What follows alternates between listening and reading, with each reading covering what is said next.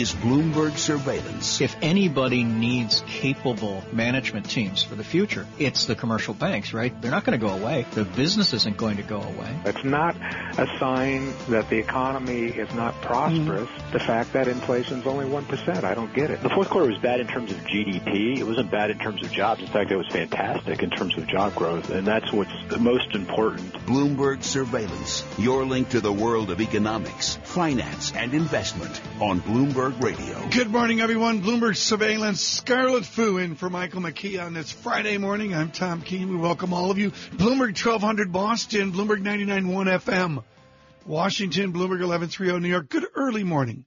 Out in San Francisco, the Bay Area, Bloomberg 960, we say. Good morning as well. A retail focus in this hour. Honored to bring you Howard Davidowitz who's really been really, really, really quite good on the challenges of retail. Boy, did he get out front of the challenges of Macy's and Kohl's and others. And we'll talk to him, get an update on the pulse of retail America. First, so we look quickly at foreign exchange. Uh, the Forex brief this morning brought to you by Interactive Brokers, winner of FX Week's 2015 award for the best retail Forex trading platform. Visit IB at IBKR.com slash Forex. Yen 113.39, weaker yen three days in a row. Euro under 110, 109.74. Uh, Euro weakness, dollar strength off uh, GDP movement, a little better GDP number than expected. I think we'll leave it there this morning. I mean, sterling 139.63, uh, doing better. And as well, David, I don't want to rip up your script, but um, Gap needs a miracle, right? I mean, I mean, I mean, if we're going to have Howard on on retail, can you start with Gap, or do you? Is there something more important than Gap this well, morning? Well, we can start there. Why not? I mean, they need something, no question. Gap shares down about two percent in early trading. The uh, largest U.S. focused apparel retailer. That's Gap's claim to fame. Uh, they expect earnings for the current fiscal year to be $2.25 a share at best, the high end of Gap's forecast range, trailed analyst average estimate in a Bloomberg survey by 19 cents. And then you have J.C. Penney, which is up more than 14% in early trading. The department store chain's fourth quarter profit and sales topped analyst estimates, at least the ones we surveyed here at Bloomberg. Uh, and the results showed Penney Chief Executive Marvin Ellison is making progress in turning around the company. Looking beyond retail, you've got Kraft Heinz up 5.5%. The food maker's fourth quarter earnings and sales beat estimates. Kraft Heinz, of course, formed last year in a deal orchestrated by private equity firm 3G Capital and Warren Buffett's Berkshire Hathaway. So they're among the winners in response to those results. Monster Beverage, though, down 5%. The energy drink maker's profit and revenue trail the average estimates for the third time in the past four quarters. Uh, some more well-received earnings reports. You've got the uh, networking software maker Palo Alto Networks up 7.5%. The uh, data analysis software maker Splunk up 16 Splunk. Splunk SPLK is the ticker, up 16.5%. And Stamps.com up 24.5%, all in response to well-received results. Southwestern Energy, though, down 11.5%. Right. The shale producer with a fourth quarter loss as revenue trailed estimates. And then you have SunEdison. A lot of pieces to this story. Stocks up 30% in early trading. Hedge fund manager David mm-hmm. Tepper's attempt to block the company's proposed purchase of Vivint Solar was turned away by a Delaware judge. who ruled that Tepper's Appaloosa management couldn't prove the deal hurts investors in SunEdison's Terraform power unit. Now, Vivint Solar up 37.5% in early trading. Appaloosa has a 9.5% stake in Terraform, and that stock is down 8.5%. Couple more. Weight Watchers International down 28%. The weight loss company that partnered with Oprah Winfrey last yeah, October where's that? reported an unexpected fourth quarter loss. The number of active subscribers dropped 4.8%. And uh, finally, Republic Airways Holdings, that stock down 82%, 62 cents a share. The regional jet owner filed for bankruptcy. Republic cited the Mm. effect of a lack of pilots during a contract dispute last year. David Wilson, thank you so much. Appreciate that. And now we bring in Howard Davidowitz of Davidowitz Associates, um, who has given us just terrific perspective and way out front. Uh, Gap stores, just as one example, folks. I'll put the chart out on Bloomberg Radio Plus. Basically, it's made up 80% of the success coming out of four or five years ago. Howard, how bad is it out there? I want you to give me a reasoned analysis of the state of retail getting out of the ugly spring. They get to summer and they've got to regroup for back to school. What's the strategy? Well, for Gap, they're in a segment that is almost all bad. American Eagle Outfitters, Guess. So it's not just um, Gap. Yeah, I mean, every in the apparel chain business, Abercrombie, you're going to find very few Aeropostale. You're going to find very few winners, and almost all losers. J. Crew, a disaster. So they're in a business where everybody is in collapse, including them. The good news about the Gap is they're richer than everyone else. Their balance sheet is a monster, sitting with a billion in cash, no debt. So this is a powerhouse company that is not going away. They're still making money. They have positive cash flow. They got lots of money. They just keep closing stores, and their future is uncertain. That's the problem with the gap. A little headline coming out. We'll have more on this. Honeywell offers $108 per share to quote re-engage uh, with UTX. That's away from Howard Davidowitz's expertise, but certainly important. UTX uh, surging from 87 up to 98 and the new wager is up another $10. Scarlet, quickly. No, I wanted to get to Howard on, in terms of uh, what we see across the retailers is this idea that these companies are big on promotions. When do we or do we ever start to see margin expansion? Well, we never.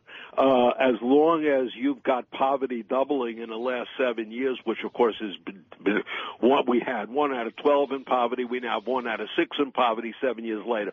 As long as you've got that, Scarlet, across America. As long as Macy's is now building discount stores, as long as Nordstrom's fastest growth is discount stores, as long as Saks fastest growth is discount stores, as long as DJ TJ Maxx is the most powerful apparel retailer in the United States by far, and as long as traditional malls are closing, yeah, and as long as the middle class is decimated, uh, you, you got a smaller and smaller piece of America with money, and the aspirational middle class is killed forever because of our debt and everything else. It's not going to change. Mm. So retailing has changed forever, and price will be more important forever. Bed Bath and Beyond, can you imagine is thinking of giving up coupons because their, their, Sacrilege. margin is down? It's, it's unbelievable. Sacrilege. Well, speaking of uh, Bed Bath and Beyond, one of its rivals, certainly on the higher end, would be Restoration Hardware. Uh, one thing I found very interesting is the commentary from the CEO, uh, Gary Friedman. Yep. He talked about how a bear market wouldn't be all bad news for the company because it could bring lower real estate prices, which would help the chain. Is that the? Oh, I think retailing? that's one of the craziest comments I ever. Look, Gary Friedman is a brilliant, brilliant guy. He is a groundbreaking guy. He's done the most exciting thing in furniture in 50 years. There is no, there's no one like him. Right? Okay, fine. Now, if you take that explanation of the real estate, that's a little loony. Uh, it'll take years to change the real estate price. But he gave 50 reasons. Here's the real re- one of the key reasons that happened to him. Please. He's in a business that's out on the fashion edge. That's what made him so great. Now, when you go out on the fashion edge and the slightest ripple happens, you're screwed. And that he He's in that kind of a business. Did he expand too quickly? You've seen this a million of times, Howard. He did. This is Gary Friedman. This guy is going wild. He's opening up giant. He's doing. Okay, everything. are there elements here of an Abercrombie and Fitch where a dominant, uh, magnetic CEO gets out in front of trends or his P and L? Yes, possibly. I, I, but but this guy has done so much good stuff. All right. I, I, I'm hesitant to say that yet because he's created a miracle. I mean, he's changed his entire industry. Since Mm-hmm. Home Depot, we've never had anything like this. The invention of Home Depot and Okay. Home Depot 15 years ago tried to Okay. do this and, and threw away 500 million dollars and liquidated. Howard, we're, uh, Howard, we're going to go to break and, and, and move forward. Uh, Very quickly, Howard, we saw Home Depot and Lowe's with solid same store sales. Can your world of retail pull over the Home Depot excellence? Yeah, I, I look, the home sector, they're the kings of the home sector. Now, if you look at some other people in the home sector, they're not so fantastic. But clearly Home Depot and Lowe's have the formula. And here's the difference between Restoration Hardware and Home Depot. Home Depot sells what you have to have. Ace Hardware's doing great. They sell what you have to have. Lowe's sells what you have to have. You don't have to have anything in Restoration Hardware. You don't have to have it. So he's and when the market gets volatile, anything Okay. like Restoration Hardware is going to be hurt. Okay. Howard, this is phenomenal. Stay with us. Howard Davidowitz with us. Uh, you heard his support of Mr. Friedman over at Restoration Hardware, which has been a modest implosion, uh, to say the least. When Futures was the are last time you stepped foot into a restoration? I've not been in the store, but I, I do do things off their website. I, I think they're they're just I don't know what they do.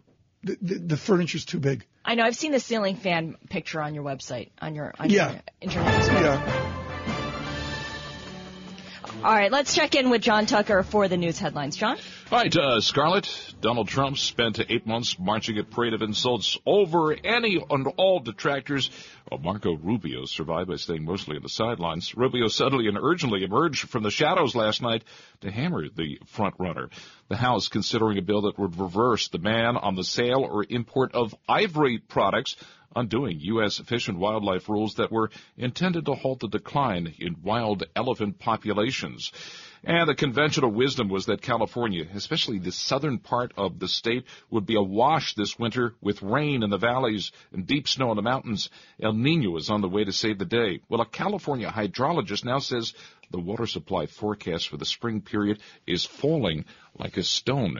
Global news 24 hours a day, powered by our 2,400 journalists and more than 150 news bureaus around the world. I'm John Tucker, Scarlet, and Tom. Uh, John, thank you so much. Futures up 11, Dow Futures up 104. Tom Keene and Scarlet Fu on your Friday edition of Bloomberg Surveillance Worldwide. Market Driver is brought to you by your Mercedes-Benz Tri-State dealer. When it comes to winter elements, put your best four wheels forward with Mercedes-Benz 4MATIC all-wheel drive. Visit your Mercedes-Benz Tri-State dealer for a test drive today. This is Bloomberg Surveillance. Global business news 24 hours a day at Bloomberg.com, the Radio Plus mobile app, and on your radio. This is a Bloomberg Business Flash.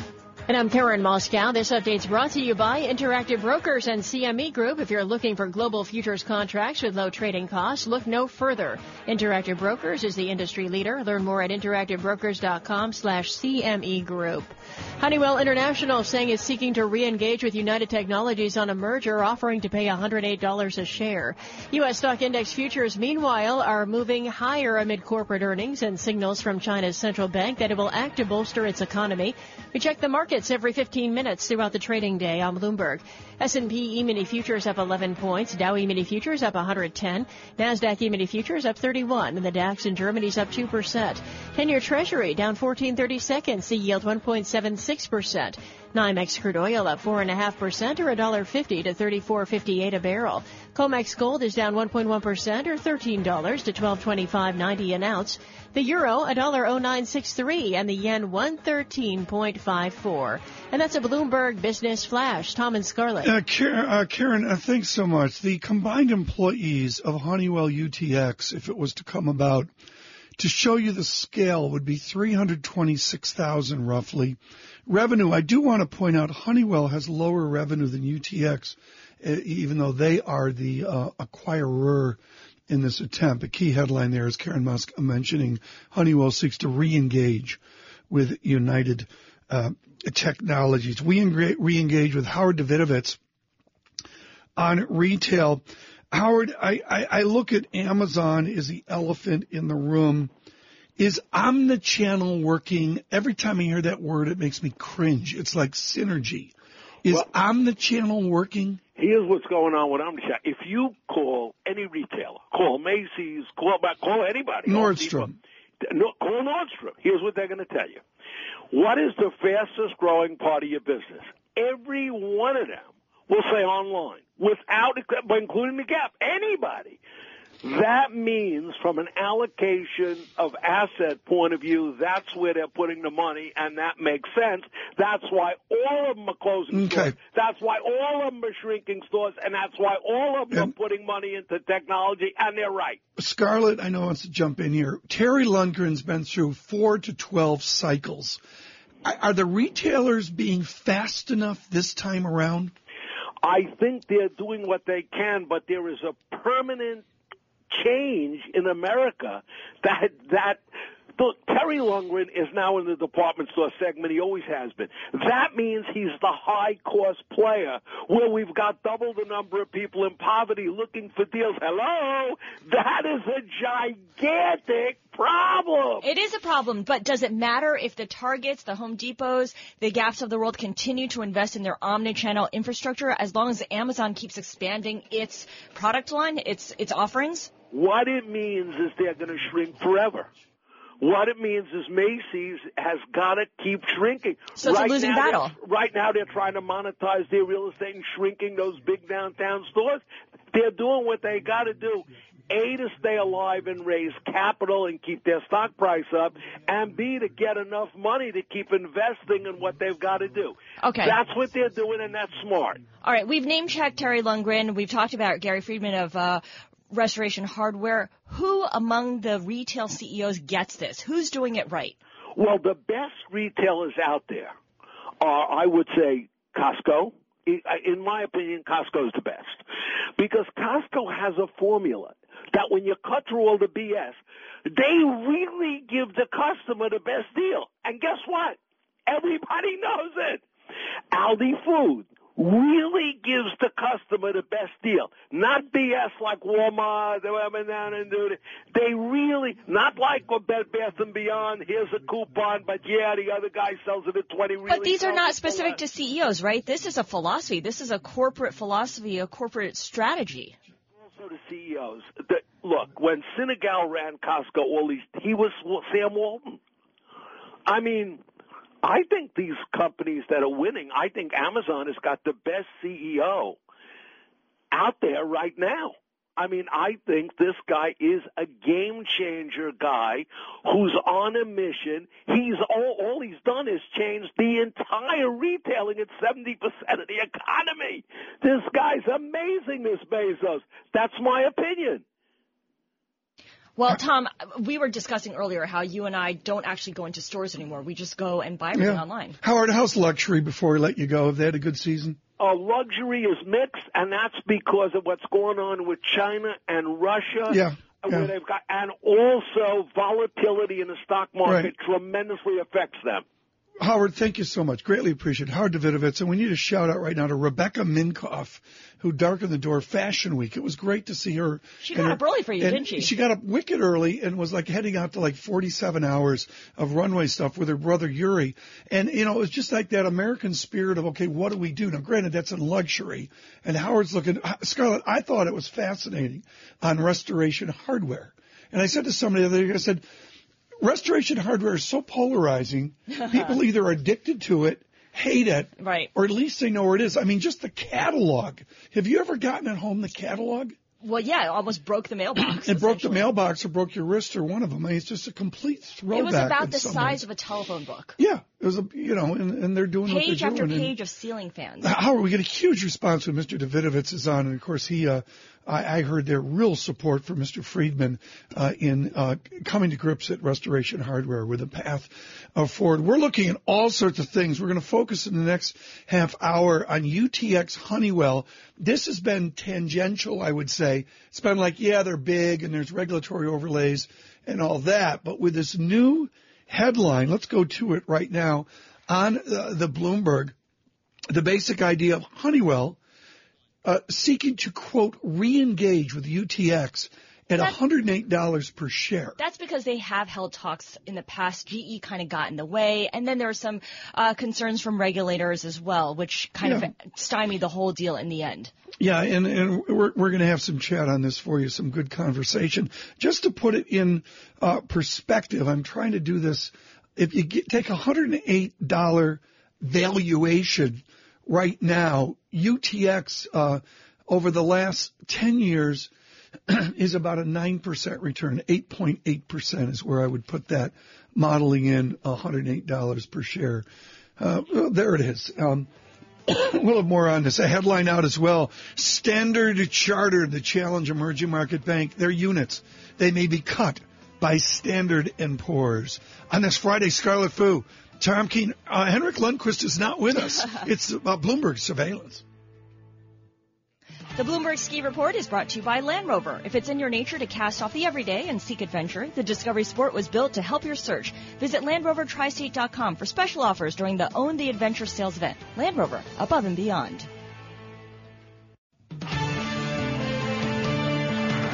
Broadcasting live to New York, Bloomberg 1130.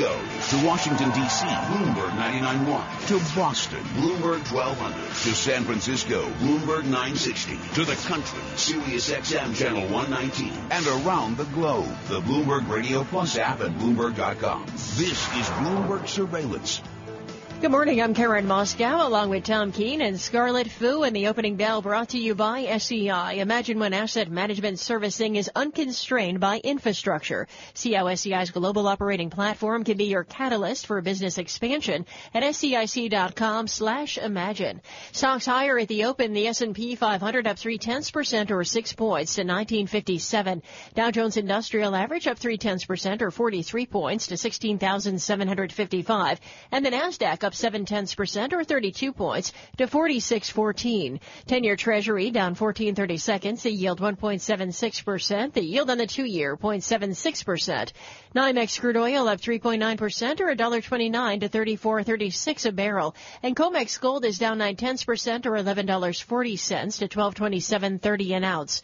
The euro $1.0968 and the yen 113.59. Tom and Scarlet. Karen, thanks so much. Peter Arment of Sterne Agee will join us here in about 10 minutes, 15 minutes on Honeywell UTX. UTX up us uh, two points, 100.03 uh, on uh, UTX, and we've got a lot to say about that coming up on our next block. Right now, I love talking to Kevin Giddis. He's with um, uh, with Morgan Keegan, uh, and, and and a part of Raymond James, and it's about fixed income. And what I love, Kevin, is you're in the trenches. What is the backstory right now to all of our audience that needs to find yield? What's the dumb thing you see going on right now?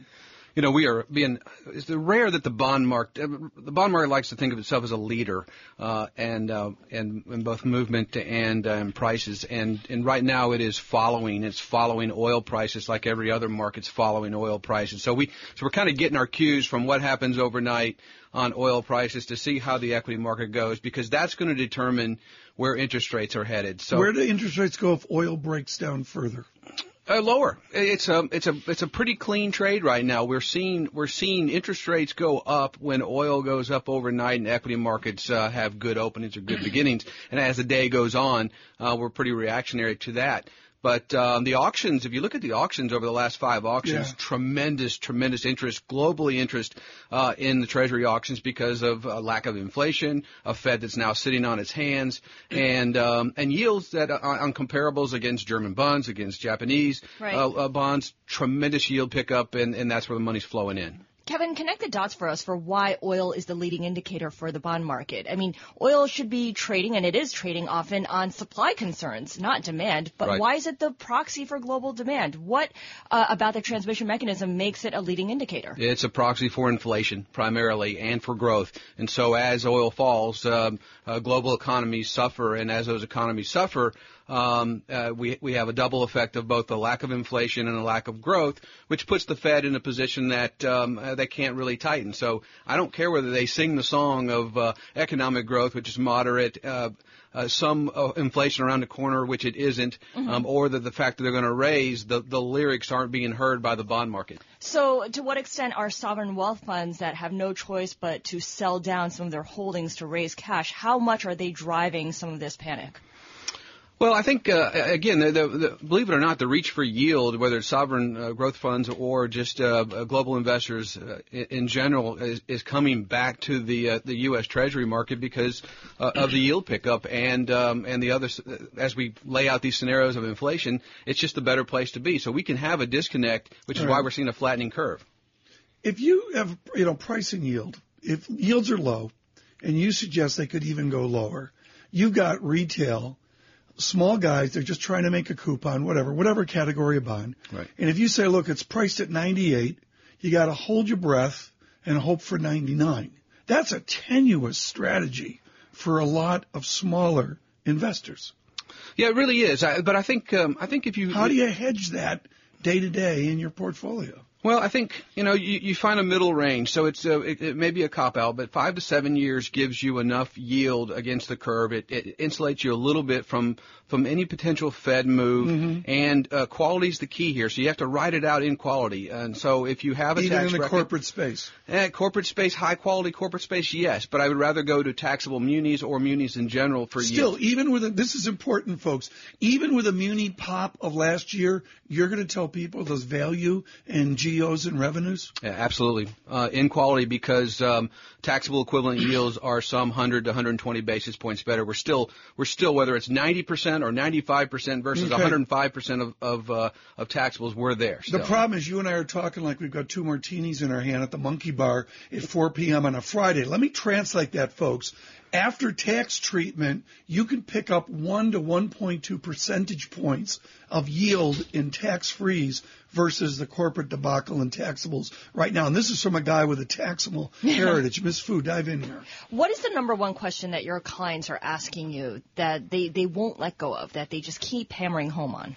Yeah, if you remember uh, November, December, and into the first of the year, most of our clients, uh, as uh, predicted by the Fed, were looking for higher interest rates. So, so they expected savings rates to go up, and they expected uh, opportunity with their cash to, to buy into higher yields. The, the question we're asking now is, they're asking us now is, is when is that going to happen again? Um, because all I've seen since the first of the year is a drop uh, of about 40 basis points in yield from the 10 year. So we, we started the year at about a 217, and here we are at about a one and three quarters. Their main question is, why do I keep investing in the bond market? And two, when are yields going to go up where I can put this cash to work? And how do you give them an answer that, that, that when we all have no clue what's going to happen next with oil? Yeah, I don't think anybody's been pre- uh, very good at predicting both economic growth and when the Fed uh, will raise rates, and even the Fed themselves, uh, they, they almost have to look back at their at their move in December and think, you know, was that the right move? Maybe it was, but it, we're going to have to see uh, another ten, fifteen dollars out of oil up. And uh, we're going to have to see uh, something other than one and a half percent on a core PCE rate for the Fed. It's going to have to be really turning that corner towards two percent on inflation before we see these higher yields. When I look at yield, and you know, someone like Bill Gross suggesting financial repression continues, I do believe inflation matters. Right now, very low. What's our real yield? Do we have financial repression until you and I are ancient? I don't. I don't think so. I don't think that we're. Um, I, and I, I hope that we're not headed towards uh, you know Japan's economy and interest rate structure. Um, but um, I, but we are seeing a, a, a, pretty significant move towards a flatter curve, and, and that probably concerns Yeah. me more than anything right now. Is that um, uh, we've gone from about 140 basis points to 100 basis points between On the, the two twos, year tens. twos the tens, right? So You're um, dazzled. I know that, huh? I'm Yeah. kidding. Yeah. Twos, tens. Yeah. We flattened out. Yeah. What's it mean? Well, it means that right now that means there's a disconnect between what um, short rates uh, uh, are, the perception of short rates are currently versus where where long rates and investors are putting their money, um, and it is the difference between economic growth and inflation right now. This has been great. Kevin Giddis, thank you so much. Tom, thank you. Uh, really, really appreciate it. Uh, with uh, Raymond James and uh, Morgan uh, at Keegan. Peter Arment coming up uh, with Sterne Agee, formerly with Gleacher, and this is on something that all of a sudden has become interesting. I'm sort of like, yeah, Honeywell UTX, I get it, and back and forth. But Scarlet, with a 108, all of a sudden we go into the weekend with another interesting transaction. Absolutely. And in fact, Peter Arment had written a note today that had said a $1.08 share offer clearly not enough for management and shareholders. Yeah. And at least $115 a share, quote, could be enough. He sees a lengthy process that could extend to 2017 before being resolved. And I, I, I, this will be my chart for Monday on Bloomberg Television. You get a first look on Bloomberg Radio. I put it out on Bloomberg Radio Plus. The 20 year trend on UTX, the center tendency is $125 per share, which gets you right to where Scarlet was talking about. The Dow up 86, the VIX lower 18, a bull market 18.46. This hour of surveillance is brought to you by Mazda White Plains. Visit MazdaWhitePlains.com. Let's go to John Tucker now for news headlines. John? Well, Scarlet and Tom, the final GOP debate before Super Tuesday was a knockdown, drag-out affair all in Houston, and among the highlights, Marco Rubio getting under frontrunner Donald Trump's skin. For Rubio, it was a moment of political turnaround since it was Rubio who got flustered during a New Hampshire debate when then candidate Chris Christie accused him of repeating himself. Authorities say it wasn't terrorism yesterday evening, but another workplace mass shooting near Wichita, Kansas. An employee of Excel Industries opened fire at the plant. At least four people are dead, including the gunman. Nevada Governor Brian Sandoval, a Republican, has bowed out of consideration for the U.S. Supreme Court as partisan divisions hardened over filling the vacancy left by the death of Justice Antonin Scalia. And German beer brewers, who of course pride themselves on using nothing but uh, pure water, hops, malt, and yeast to deliver a level of purity enshrined in a 500 year old law, are now rejecting a study that found traces of a weed killer in all 14 beer brands that were put under the microscope the group responding to a study by the Munich Environmental Institute. Mm. Global news, 24 hours news a day. you can use. Yeah, powered by our 2,400 journalists in more than 150 news bureaus around the world. I'm John Tucker. I'll just stick with the uh, red wine. Yeah, well, the Clydesdales. You can go okay. with the Clydesdales. Hmm. Uh, John Tucker, thank you so much. Uh, uh, bull market, very attractive. 16,782 with the VIX, 19.01. Next, Honeywell, United Technologies, Bloomberg Surveillance. Bloomberg Surveillance is brought to you by Bank of America Merrill Lynch's Global Cash Management Solutions, helping you manage, protect, and invest your global cash wherever the road to growth leads. That's the power of global connections. Bank of America North America, member FDIC. Global business news 24 hours a day at Bloomberg.com, the Radio Plus mobile app, and on your radio. This is a Bloomberg Business Flash. And I'm Karen Moskow. Stocks are rising, poised for a second straight weekly gain after the S&P 500 index erased a monthly decline. And this comes amid signals from China's central bank that it'll act to bolster its economy and as crude oil climbs. We check the markets every 15 minutes throughout the trading day on Bloomberg. The S&P 500 up three tenths percent or six points to 1958. Dow Jones Industrial Average up three tenths percent or 42 points to 16,739. The Nasdaq's up half percent or 22 points to 4604. 10-year Treasury down 12.30 seconds. The yield 1.75%. Yield on the two-year 0.76%. NYMEX crude oil up 3% or $1.03 to 34.10 a barrel. COMEX gold down 7 tenths percent or $8.50 to 12.30.30 an ounce. The euro, $1.0973, the yen 113.48. Honeywell International saying that a tie-up with United Technologies would create $72 billion in combined shareholder value, part of a February 19th presentation pushing for a deal that the target company said was unworkable. Honeywell said the proposed offer of $108 per share would lead to cost savings of $3.5 billion in four years, as it said it was seeking to re-engage with United Technologies on a possible transaction. And Hilton Worldwide Holdings, the world's largest operator of hotel rooms, said it will continue to pursue spin-offs of its hotel properties and timeshare business to boost shareholder value. That's a Bloomberg Business Flash. Tom and Scarlet. Karen, thanks so much. Folks, Peter Arment joins us from Sterne Agee Gleacher uh, right now. He's head of their aerospace and defense system. Peter, thrilled to have you on. Thank you so much on a, an incredible morning uh, to join us. Thanks, Tom. I, I, my chart for Monday is a 20 year trend on one of American's icons, UTX. And I, I don't understand 108. My center tendency 20 years back is $123 a share. A one standard deviation premium is $148 a share, and way out stupid is two standard deviations, $178 a share. Why is Honeywell lowballing this offer? Well, I think it's it's it's initially I think probably the first the first of the uh, what will be probably an initial offer. Uh, if you look, I mean, United Technologies in the last few years has struggled. There is a, a, a incredible industrial business, but they uh, they've run into a, um, a, a point where their businesses are very mature and their margins are running at peak levels, and so they have to go through a restructuring to kind of reset the bar and re-engage growth. And I think Honeywell sees an opportunity to try to combine Yeah. the businesses and take advantage of that. Is there regulatory overlap? We've seen all sorts of different comments on this. 326,000 combined employees. I got revenues out, oh, I don't know, 98 billion or something, give or take a couple uh, billion. But what's the overlap? Yeah, the overlap um, initially, I think, is, is is fairly significant. It's in a couple key areas in the aerospace side: small aircraft uh, and helicopter engines, auxiliary power units, otherwise known as APUs, aircraft environmental control systems, aircraft wheels and ba- brakes, and then the fire and security products. The latter there's plenty of competition for. So the fire and security products, you could easily uh, divest some of those, and it wouldn't be an issue. And I think there, there clearly is going to be some horse trading going on around the aerospace assets about what they would divest and satisfy regulators. Regulators is one thing, customer resistance is another. UTX's CEO um, had said earlier this week that that would make a merger too difficult to get done. What kind of customer resistance are we talking about here?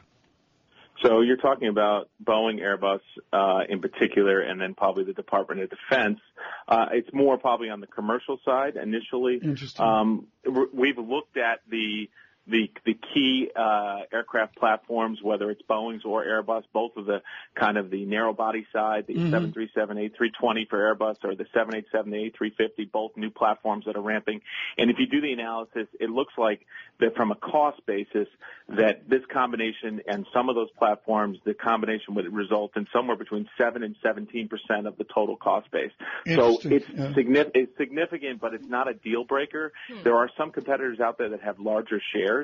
Um, Right. So it, clearly, there's a negotiation going on and what you could horse trade out. Uh, Peter Arment with us, uh, Sterne Agee, as we look at Honeywell UTX. Peter, I'm looking at the Bloomberg terminal, and uh, UTX is subpar across the entire income statement. But with that, there's not much different. I've got nominal growth at UTX three, four percent. Honeywell does better, maybe it's five uh, percent. I've got EBITDA; they outperform by 200 basis points. Where does UTX have to get better to defend against everybody, including Honeywell? Do they have to do it in the middle of the income statement in expenses, et cetera, or do they just have to do better revenue? Yeah, well, unfortunately, it's, it's a little bit of both. They have they have to uh, cut. They have to go through a restructuring. So they lost some share with Otis over the last few years, and uh, to hold margin. Instead, they now have to, you know, cut some pricing to. Uh, so that's going to hurt their margins in order to get some volume back. The same thing. They've got a you know a very strong franchise with Carrier, but they're running up against kind of peak margin levels, and they and they're continuing to look at ways to improve the cost structure there. And then the, the on the Pratt and Whitney side, I mean, they just have they have the benefit of having a great new engine, but unfortunately, it's really next decade story before it starts generating a lot of income growth. Why is So- David Cote doing this? because I think he's looking to build kind of the next big industrial. Uh, He wants to do uh, a Jeff Immelt, right? story. He wants to do a Jeff Well, Immelt? I think he wants to do something where he sees enormous synergies, where there is a margin, a margin expansion story that could still be in play when you look at the combination. Okay. And I think you put the best in class of Honeywell's operating system, which has delivered tremendous shareholder value since Dave Cote's installed it. And I think he looks at there's an opportunity to do that with UTC. What does this mean for General Electric then, which is putting all its eggs in one basket as an industrial company? General Electric? Yeah, I- or the I other, mean, the other think- big industrials out there that if, if this deal gets done. There can always be a knee-jerk reaction. I think General General Electric, which we don't have a rating on, um, is on their own path. They've obviously been cleaning up their own story and divesting a lot of uh, Right. the financial assets. So I think that's a different story. But you know, clearly, if you saw this deal ultimately get done, and it would take probably well into 2017, um, there probably would be a knee-jerk reaction if, from a competitive standpoint, just because Right. you'd have a very strong offering. Here's a partial score. Honeywell, 12.4%. Hmm. Uh, UTX, 6.5%. Shareholder return last decade. Pretty significant. Honeywell's cleaned their clock. You say this will be a lengthy process, Peter, that could extend into 2017 before being resolved. Surely David Cote uh, sees this as well. Why now? Why is he choosing to act now?